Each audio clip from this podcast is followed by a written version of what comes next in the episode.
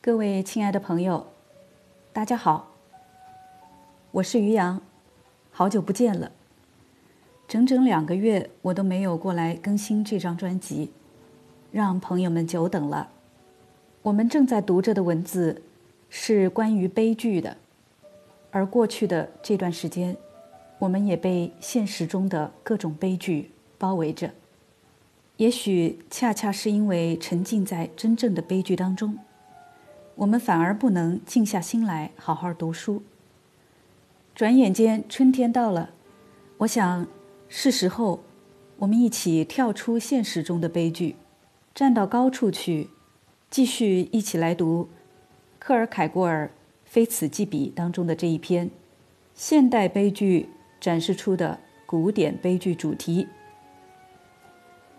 我们接着上次的内容往下读。在前面的文字中，我主要是尝试着强调古典悲剧和现代悲剧之间的差异，也就是古典悲剧和现代悲剧之间悲剧英雄的关于罪恶的差异。这是真正的焦点。从这个焦点出发，一切。都发射在各自特有的差异性中。如果这英雄是确定有罪的，那么独白就消失了，合唱也就消失了，命运也就消失了，思想就在对话中变得透明，情节就在场景中变得透明。考虑到那心境。也就是悲剧所唤出的人的心境，这同样的情形也能够从另一方面被表达出来。我们都知道，亚里士多德要求悲剧应该在观众那边唤起恐惧和怜悯。我可以让读者回想一下，黑格尔在他的美学中联系到这一说法，并且。对他们中的每一个点都做了双重的考虑。然而，这些考虑却并不特别的详尽。在这里，亚里士多德把畏惧和怜悯区分开了。我们可能在考虑到畏惧的时候，马上会想到那种伴随着单个的人的心境；而就怜悯，则想到。那种作为明确的印象的心境，这后一种心境是我直接关心的东西，因为它是对应于悲剧性的罪的心境，并且因此在它之中也就有着这概念所具有的同一种辩证法。好，停下来说明一下，这里说的罪。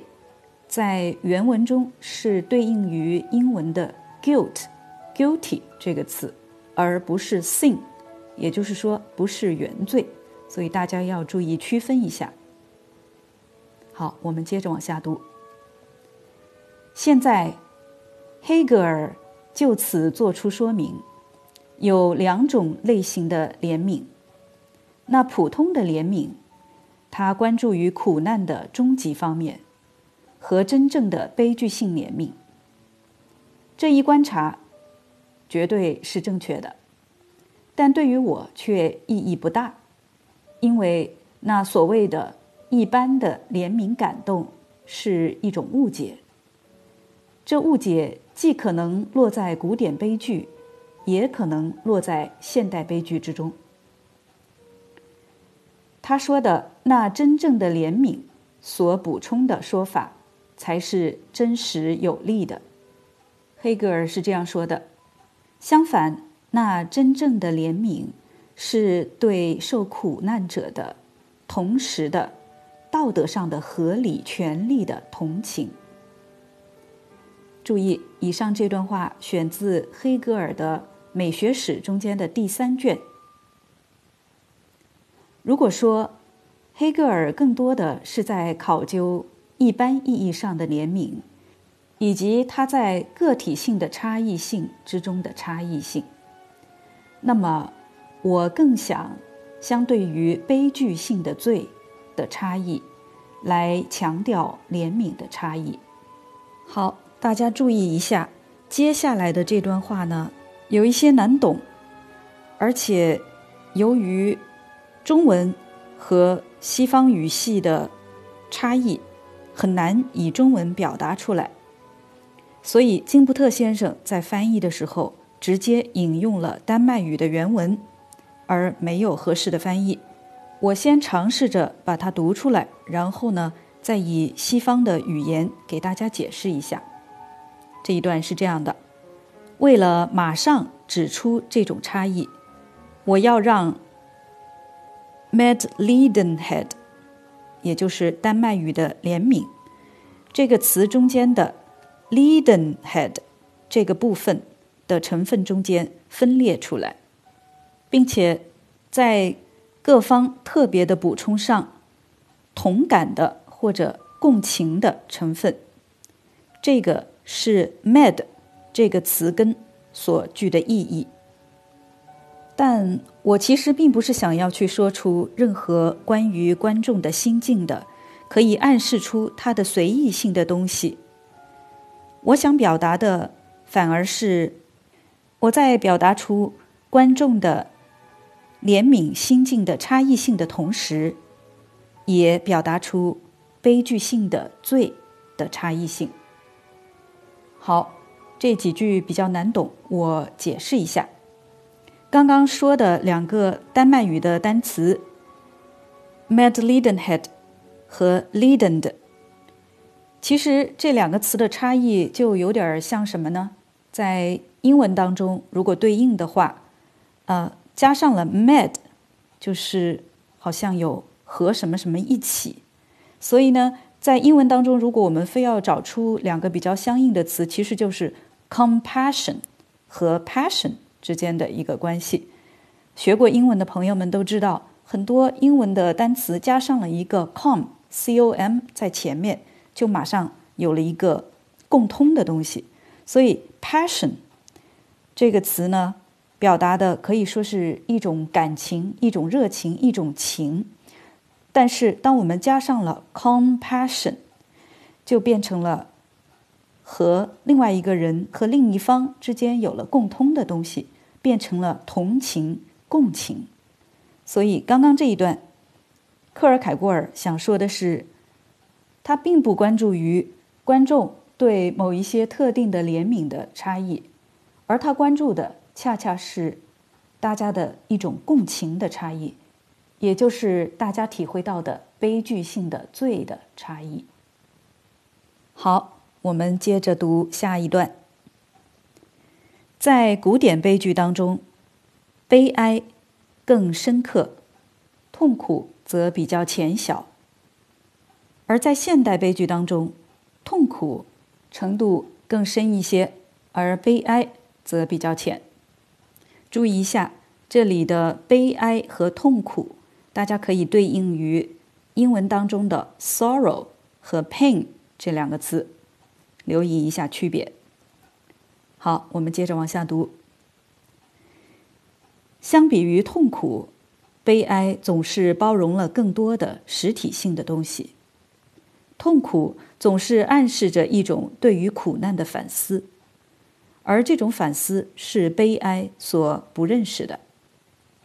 从心理学的角度，在一个孩子看着一个成人受苦的时候，观察这个孩子，这是相当有趣的。孩子没有足够的反思去感觉到痛苦，然而这孩子的悲哀却是无限的深刻的。孩子没有足够的反思，去对原罪和冒犯形成观念。在孩子看见成人受苦的时候，这孩子怎么也不会对之进行深刻的思考。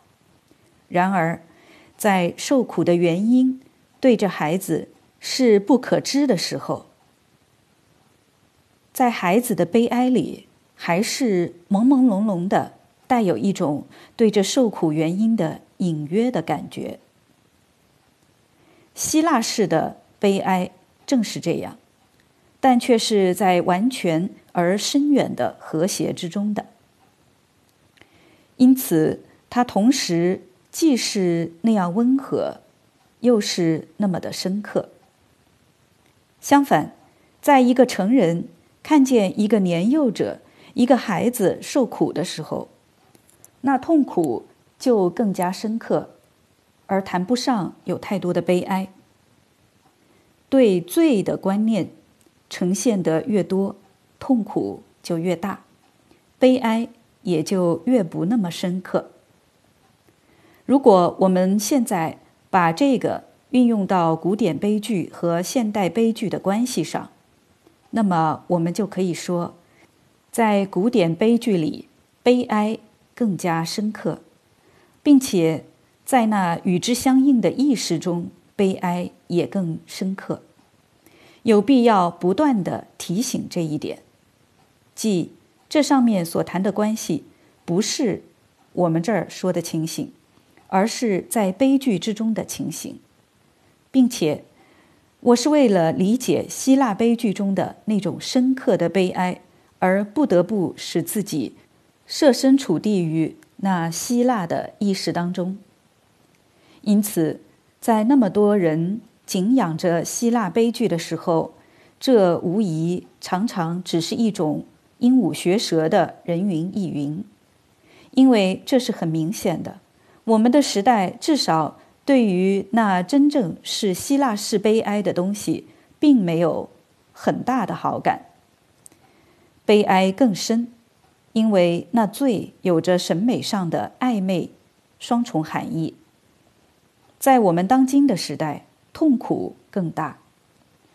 落在活着的神的手里是可怕的。我们可以用这句话来说希腊悲剧：诸神的愤怒是可怕的，但痛苦却不像在现代悲剧中那么巨大。在现代悲剧中，英雄为他全部的罪而受苦，在为自己的罪。所承受的苦难中，他对于自身是透明的。现在我们在这里所要做的是，与那悲剧性的罪的情形相似，去显示出怎样的一种悲哀是真正的审美意义上的悲哀，而怎样的一种是真正审美意义上的痛苦。很明显。最刺骨的痛苦，就是悔恨。这里说的悔恨，可以参考英文单词 remorse。好，我们接着读。但悔恨有着伦理上的，而不是审美上的现实。它是一种最刺骨的痛苦，因为它有着全部的罪的整个透明性。但恰恰因为这一透明性，它在审美的意义上并不引起人的兴趣。悔有着一种神圣性，这神圣性蒙蔽起审美，他不愿被人看见，最不愿意被观众看见，并且他要求着一种完全是另一类型的自我活动，也就是。英文当中的 self activity，固然有时候当今的喜剧偶尔也把悔恨带上舞台，但这只是显示出剧作者的不明智。也许我们可能会想起心理学的兴趣所在，他希望看见我们能够对悔有所描述。但心理学的兴趣所在也还一样不是审美的兴趣所在。这也是在我们的时代里以各种方式起着作用的困扰中的一部分，即人们在一个不该寻求某样东西的地方寻求着这样东西。更糟糕的是，人们在不该发现它的地方发现了它。人们想在剧院里得到教化，在教堂里受到审美上的影响，人们想要通过读长篇小说来改变信仰，享受那教化性的文章。人们想要在传道坛上听哲学，让牧师上授课的讲台。也就是说，这一痛苦不是审美上的痛苦，但却明显的就是那种被当今时代作为。最高的悲剧性的兴趣所在，而努力去达成的东西，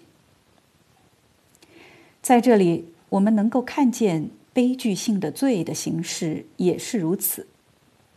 我们的时代失去了对于家庭、国家、族类的实体性的定性，它必须完全的把单个的个体交付给他自己，这样，这个个体。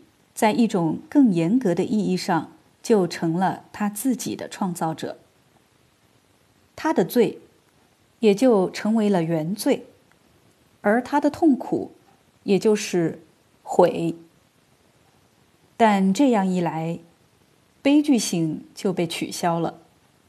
那种在更严格的意义上承担着苦难的悲剧，也在根本上失去了其悲剧性的所在。因为作为苦难的来源的那种权利失去了它的意义，而观众在叫喊：“帮助你自己吧，这样上天就会帮你的。”换一句话说，观众失去了怜悯，而怜悯在主体和客体的意义上都是对于悲剧的真正表达。为了清晰起见，我现在在我进一步展开这里所谈论的东西之前，首先要对真正的审美上的悲哀稍微做进一步的说明。悲哀有着与痛苦所具运动方向相反的运动。如果人们不想因为滥做结论而把这个问题弄得糟糕，那么，人们可以说，无辜的程度越高，悲哀就越深。如果人们对之有着过于迫切的坚持，人们就会消减悲剧。一个罪的环节总会剩在那里，但这个环节并没有真正得到主观上的反思。因此，在希腊悲剧中。悲哀是那样的深沉。为了阻止错位的结论，我只想说明：通过所有的夸张之词，我们只会得到这样的结果，就是去把这个问题推到另一个领域当中。就是说，绝对的无辜无罪和绝对的罪的统一性，不是审美的定性。它是一种形而上学的定性。人们总是不想去把基督的生命看成是一种悲剧，这是有原因的，因为人们觉得各种审美的范畴无法详尽的覆盖问题的所有方面。以另外一种方式，我们也能看出。与那些可在各种审美的范畴中得以详尽阐述的事物相比，基督的生命是更丰富的、更多的。这也就是因为在这些审美范畴在基督的生命这一现象中，使自身中性化了，并且被置于寂静的、无足轻重的地位之中。好了。今天我们就一起读到这儿，感谢大家一直以来的收听和陪伴，我们下次节目再会。